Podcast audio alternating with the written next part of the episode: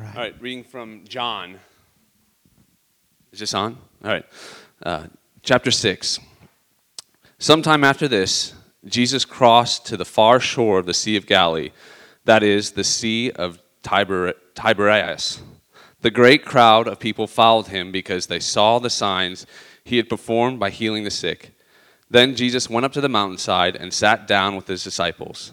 The Jewish Passover festival was near. When Jesus looked up and saw the crowd coming towards him, he said to Philip, Where shall we buy bread for these people to eat? He asked this only to test him, for he already had in mind what he was going to do.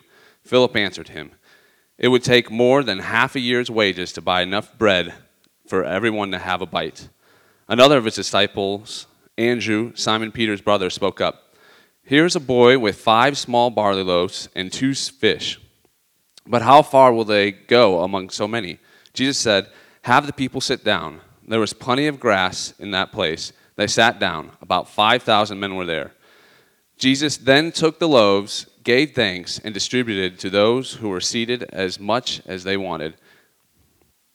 He did, not, he did the same with the fish. When they had all that they when they had all they had enough to eat, he said to his disciples, Gather the pieces that are left over, let nothing be wasted. So they gathered them and filled twelve baskets with pieces of five barley loaves left over by those who had eaten.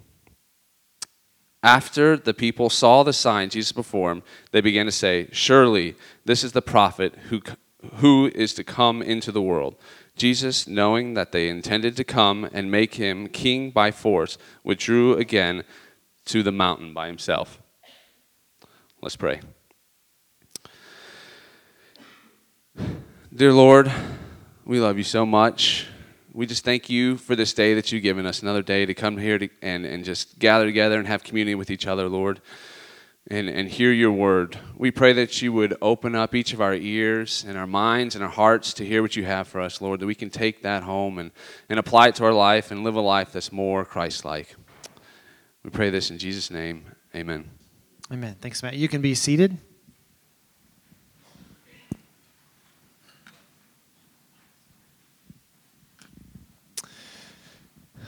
Uh, so, what's interesting about this is of all of Jesus' miracles, I mean, we could, we could popcorn it and just talk about all the cool miracles.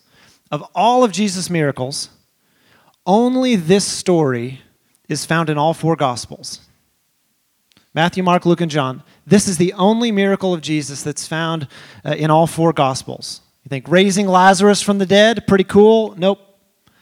Uh, last week, uh, healing the man who'd been crippled for 38 years. Nope. You know, the, the, the lepers, cleansing the lepers. They go to the temple and they're spot free. Nope. But Jesus is handing out free food. Yep. People get excited about that one. Matthew, Mark, Luke, and John all managed to write this one down. I wondered, why is that the case? Why, of all of Jesus' miracles, the mighty things that he did, why does this one stand out?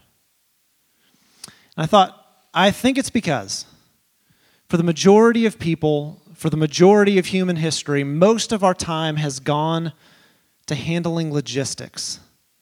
Like, what am I going to eat today? For most of history, for most of the world, most people, most of life goes toward logistics. What am I going to eat? Where am I going to get clean water? Where am I going to sleep? And even for, for the majority of the world today, lots of people live like that. Um, in, in a more desperate sense than we can relate to. How am I going to eat? How am I going to get clean water? Where am I going to stay? Uh, we definitely see this with babies. You know, are you familiar with uh, Maslow's hierarchy of needs? You could Google this. It's this like this this pyramid of different levels of needs that we need as people. And at the very top of it is like self actualization. I'm using all of my gifts as a human being, I'm living into this sense of destiny or identity. But at the very base, it's, it's food, water, shelter. And that's our kids. They got to eat, and if they don't eat, they're going to let you know. Uh, they got to go to the bathroom, and they need to sleep. Um, this stands out for me. You can see the bags under my eyes because we're still in baby land and still not totally sleeping. Um, most of our life is figuring out how we're going to take care of the basics. And even on page one of the Bible, God deals with this with Adam and Eve. He tells them where they can get their food, He tells them how they can eat and how they can live. And the thing is, the text tells us in this particular miracle of Jesus, it's not like they're in a thriving metropolis where there's a, a diverse economy. They're on the other side of the Sea of Galilee, about as northeast as you can get in Israel. And they're among, he's among working people. It's a, it's a fishing community. And so, this great crowd of people who have followed Jesus have followed him, and because they're not working, there's a great chance they're not eating.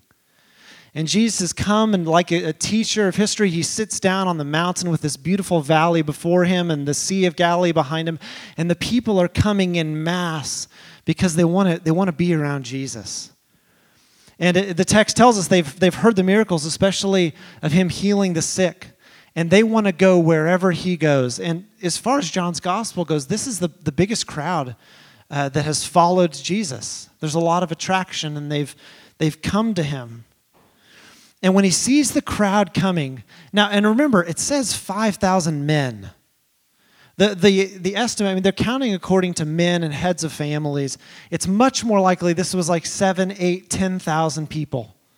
A massive crowd of people were coming out to the northeast side of the Sea of Galilee where Jesus is seated at the mountain and they're, they're coming to sit at his feet and be students. And Jesus sees the crowd coming. And, and the Gospels always give us these great details about when Jesus sees crowds. Uh, elsewhere in the gospel says Jesus looked on the crowds and he had compassion on them because they were like sheep without a shepherd. The, the helpless crowds. Individuals are smart, crowds, crowds are not. He sees the crowd, he, he has compassion on them, and he knows what he's about to do for them. But he pulls Philip over. And in John's gospel, Philip is one of the first disciples. He's been there from the beginning. And he says, Philip, you know, where are we going to get enough bread for these people? And Philip, of course, you know, doesn't have a great answer. What's neat is Philip is from the closest town, Bethsaida. They're near Bethsaida. That's where Philip's from. And he's like, maybe he's looking out at his cousins and his mom and dad, and he's feeling some anxiety about how are we going to pull this thing together? Jesus, I don't want him to be a bad host. He's like, even if we even if we had enough money, we couldn't buy enough bread in Bethsaida, this tiny little town, for everyone to get a bite. And Jesus knows what he's going to do. But you have to think, you know, Philip had been there from the beginning. Philip was at the wedding in Cana when Jesus made 180 gallons of water into 180 gallons of wine. G, uh, you know, Philip was there last week when, when Jesus healed the man who'd been chronically crippled. For 38 years, this guy's sitting by the pool waiting for someone to help him in so he can be well. Philip's been there from the beginning, and you think, come on, Philip. You don't think Jesus got, has something up his sleeve here? And we have the benefit of retrospect. We can think, oh, we would have known better. But Philip's just like us. Philip is, is slow to see the possibilities.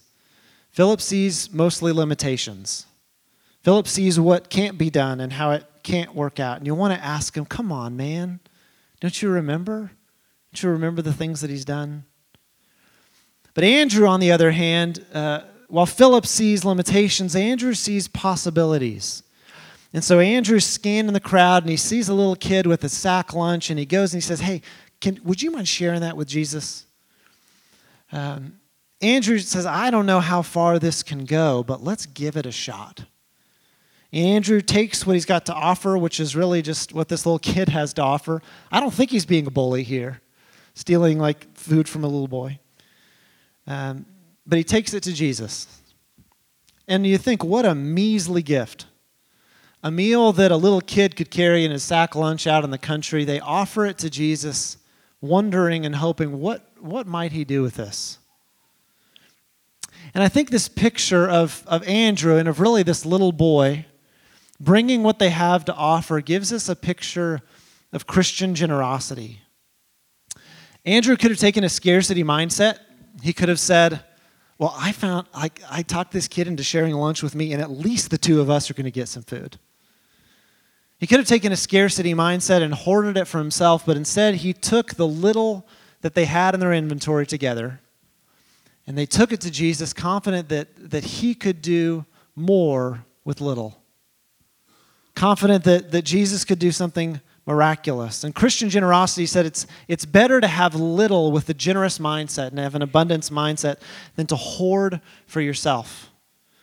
Which is why, from Israel to the early church and even the church today, generosity has been one of the hallmarks of people who follow Jesus.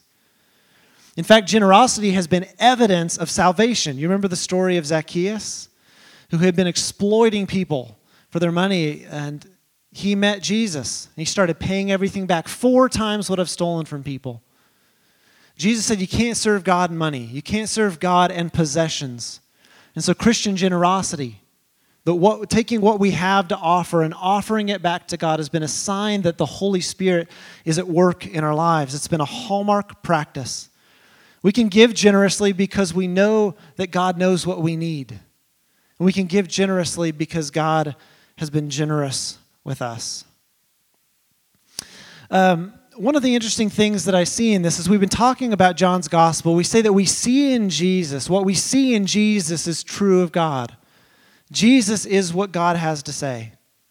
As we see Jesus looking out on the crowd and anticipating their needs, it's worth pausing on the fact that one, Jesus knew their needs, Jesus validated their needs, and Jesus was going to work to take care of their needs. And so you think about your life, the minuscule details that you worry about, that you at times think, well, I'm not going to pray about that because it's not like spiritual enough. This is as practical as you get. People need to eat. Jesus knew of their needs, he validated their needs, and he was making provisions for their needs. Now, I think the ordinary provision of God to care for our needs is work. God gives us the ability to do stuff. God gives us the ability to use our skills to provide for our needs. This is a good and right thing. It's only twice in Scripture, you know, we see, uh, well, you can think of a couple of times, uh, God sending the ravens to Elijah, the manna in the wilderness, and then Jesus here doing this extraordinary provision. It happens a couple of times, but that's not the norm. The normal means of God's provision is giving us the ability to work and this is a good thing. If you don't, you know, this is in the New Testament. If a man doesn't work, he won't eat. The ability to work and yield results is part of God's provision for us. But as soon as the people saw what Jesus had done, they wanted to institutionalize it. They wanted to take him and make him king by force. Like, man, a king who does all the work for us, this is fantastic. And while Jesus knew their need and validated their need, and in this case, provided for their need, he wasn't willing to be uh, bossed into it, into doing that on repeat. Jesus still had an agenda of his own. It was his mercy, it was his grace that he chose to care for these people's needs. He didn't let them co opt his, his strategy. It's the mercy of Jesus that we see this, but it wasn't going to be his complete agenda. As we see Philip and Andrew, we see ourselves in this text. Philip, who was slow to believe even though he had walked with Jesus, and Andrew, who's quick to see possibilities. And I wonder, as you think about the text, which one are you? Are you a person, when you think about your life with God, are you a person who sees possibilities? I know He's going to pull through. We're doing our part, but I don't know how it's going to come together. But I know that He's going to take care of us because He's been faithful in the past. Or are you a person who just sees limitations? And maybe you're like me and you're a little thick skulled, and it takes a while, even when you've seen miraculous provision, to trust that God has good things in store for you. Which of those are you? They'd both walked with Jesus, they'd both seen miracles, but they had a very different response. Jesus takes this gift from the little boy delivered by the hands of Andrew. And notice how similar to communion it sounds. He took it, he gave thanks, and he distributed it to the people. In the other Gospels, Jesus hands it to the disciples and they hand it out. But in this one, Jesus does the distribution himself. It's, you know, it's, it's been so cool. Different ones of us have served communion, and I've heard from people what a blessing it is to put bread and juice. You don't put juice in their hand, but you put the bread in their hands. This is the body of Christ given for you. And it's a blessing to serve each other. Can you imagine being at the seaside that day and Jesus is walking around breaking off fish sticks and handing you loaves of bread? Wow. The guy who turned the water into wine, the guy who raised Lazarus, he fed me lunch one day. And you think again about the beauty of the incarnation. At the most basic level of our needs, lunch, Jesus acknowledged the need, he validated the need, and he met the need himself. He didn't have to, but he did it. He loved them. He took it, he blessed it, and he distributed until everybody was full. His provision wasn't like just enough, it was extravagant. They were stuffing themselves and they had leftovers. And Jesus, in his extravagance, was still not wasteful. And he told the disciples, I want you to go out and pick up, pick up all of the extra bread. And what started out as something so small that a little boy could carry it in his lunch pail turned into something that took 12 disciples, one basket for each of them, as a reminder. Man, they could feel, they could feel the weight of the bread in their hand, and they remember how it started. He provided for them in ways that were that far exceeded expectations that was beyond ordinary means of provisions. It was extraordinary. And Jesus was delighted to do that for them. They needed to remember. I think we're slow to believe, and we're slow to trust, and we're slow to count on God's faithfulness for a couple of reasons. One is I think we fail to acknowledge where our blessings come from in the first place. We fail to acknowledge who gives us the gift of life, who gives us the ability to work. Every good and perfect thing comes from above. We forget our blessings. We're slow to believe, slow to count on the faithfulness of God because we didn't say thank you. We didn't acknowledge His goodness in the first place. And the second reason we're slow to anticipate the faithfulness of God is because we fail to remember it. We fail to tell the story when it happens. The things that God has done in the past, we say thanks in the moment and then we move on. They're no longer a part of our memory. We're born Philips, but by God's grace, by the work of the Holy Spirit, we can become Andrews. People who aren't tied to limitations, but people who see possibilities. And, and there are four invitations here in the text. How do we become an Andrew? Someone who's anticipating God's faithfulness. The first thing is to remember the past faithfulness of God. Look back on the things that God has done for you and tell that story again and again and again. When Israel had been delivered from slavery in Egypt and they'd gone through the wilderness and they're on the verge of entering the promised land, in Deuteronomy 6, Moses is giving instruction. He said, You guys are going to have kids, and they're going to have kids, and they're going to have kids, and you're going to forget why we're such a peculiar people, those of us who follow Yahweh. And I want you to tell them the story. When your kid asks you, why do we do this or why do we do that? I want you to tell them it's because we used to be slaves in Egypt. And the Lord delivered us with a mighty hand and an outstretched arm. Israel, for generations, said we were slaves in Egypt, even though they weren't. It was their ancestors. They identified with all of the ways in which God had been faithful to them in the past, and they brought it into the present. And by calling to mind what God had done in the past, they anchored themselves and gave themselves hope for the present. Tell the story. What has God done for you? How did He show up for you? There's stories that I'm not quite ready to tell, uh, even about launching this church. Like, wow, thank you. Thank you, Jesus. There's been a miraculous provision of resources, of people, of encouragement you know, the vulnerability, those of you who have launched anything new, I mean, you get how vulnerable it is to be on the edge of wondering if this thing is going to work. and there have been days where, where I've thought, oh my goodness, why did I even start? I do not have this in me. And there have been days where it has turned on a dime. And I know it's because people are praying. I'm going to tell that story for the years to come about how God has been gracious in his provision. How do we become Andrews? One, we remember God's past, his past faithfulness. The second thing is we anticipate God's future faithfulness. We look to promises even we see in Scripture. When we're given to discouragement about the state of things in the world, we look at the end of the story. Revelation 21 and 22. The way things are right now will not be forever. God's going to come. He's going to heal. He's going to wipe away tears from eyes. He's going to recreate the heavens and the earth. He's going to undo everything that's been done by our rebellion against our Creator.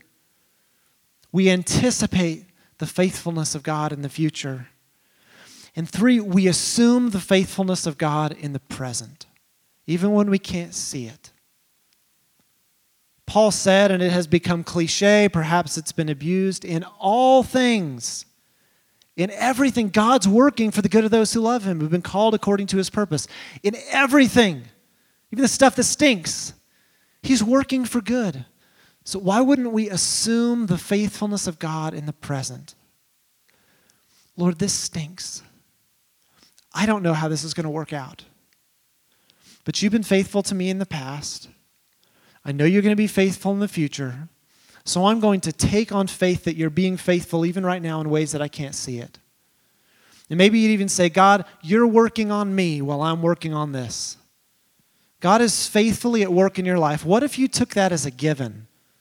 That even when things are at their most discouraging, the Holy Spirit is at work to bring about good things in your life. God is faithfully providing for you even right now when you can't see it. We need to remember the ways in which God's been faithful in the past. We need to anticipate and encourage ourselves with the ways that we can count on God being faithful in the future. We need to assume that He's being faithful in the present. And then, number four, we need to offer what we have with thanksgiving and trust. What's interesting about this, about this passage is that Jesus didn't create something out of nothing. It wasn't like He pulled a rabbit out of a hat. This miracle started with a kid's lunch. He took the little bit the kid had to offer, he blessed it, and he multiplied it. And this is what's, what's extraordinary about us is that God invites us and includes us in the ways that he's being faithful. And God may have given you things that will bless the multitudes. When the kid's mom was packing lunch that day, I'm not sure they were thinking when he came home he'd be a bit of a hero. But God took that little lunch that the one kid had to offer and he used it to bless the many. Take what you've been given, offer it with thanks and trust, and assume that God wants to use it, not only to meet your needs, but to bless others. The point of this whole story, and I really wish I could have preached all of John chapter 6 because it's extraordinary. The point of this whole story is not lunch on one day although there's something beautiful in it. The point of the story was that in the same way that we hunger for bread, and we do, I'm thirsty right now. I didn't, didn't drink enough water this morning. Sorry, I had coffee. In the same way that we're thirsty and we're hungry, we're grouchy if we don't sleep, we're aware of our biological needs, we have these greater needs. Which is why the church for, for millennia has fasted, putting ourselves in a position of vulnerability where we're aware of our biological needs as a clue toward these greater spiritual and emotional and relational needs that can only be met in our provider and our maker. In the same way that Jesus miraculously provided this meal for these people, the miracle was a sign. It was pointing to this greater reality. And it goes on at the end of chapter, and Jesus said, I am the bread of life. And he uses those words, ego eimi, I am. It's not just a simple verb. He's saying the, the God who appeared to Moses at the burning bush, the great I am, is here. I am. I am the bread of life. I am everything that you need. And whoever comes to me will not hunger again. Whoever eats the bread I give them will not hunger. Whoever drinks the water I give them will never thirst. It was all a sign it was pointing to this greater reality of, wow, it's not just cool, we got lunch. Holy cow, look at this guy who did this. He's the one. And the crowd recognized that the prophet who is to come into the world. It comes out of Deuteronomy chapter 18, where Moses promised the people, You think I'm great, but there's going to be another one like me and greater than me who's coming into the world who's going to blow your socks off. The people saw it and they didn't know half of it. Jesus provided lunch on one day, but Jesus was much more than bread. Jesus was the bread that gives life, the bread of life, the true bread that comes from heaven, that He alone can, can satisfy that deep hunger within us, that deep restlessness and angst within us that prompts us to do such crazy things hoping to find peace. Jesus is the bread of life, Jesus is the true bread of heaven. Jesus often said when he'd preach, said, Those who have ears, Let them hear. Our prayer when we talked about Jesus, the living water, is that God would give us the grace to hunger and thirst after the water that Jesus gives. In this passage, we could pray for a holy hunger and appetite for the bread of life, that we might find our appetite met in Jesus, that we might find our delight in the meal that Jesus offers, and we might be delighted to share what we've been given with others. Lord Jesus, may we be a group of people who so hunger and thirst for the bread of life that we smell like it. You know, the feeling of going into a bakery or a coffee shop and we carry that scent with us everywhere. May we be people who have so feasted on the bread of life that's in Jesus that we smell like we've been in a bakery. We smell like we've been in the presence of our Maker. When people interact with us, may we be Jesus to them. Well, this is something we can't provide on our own. There are needs beyond our ability to, to fulfill them. So we ask that you'd give us this bread of heaven, that you'd give us a taste of Jesus, that you'd give us an increased appetite for Jesus and delight in Jesus that's beyond what we can coerce in ourselves.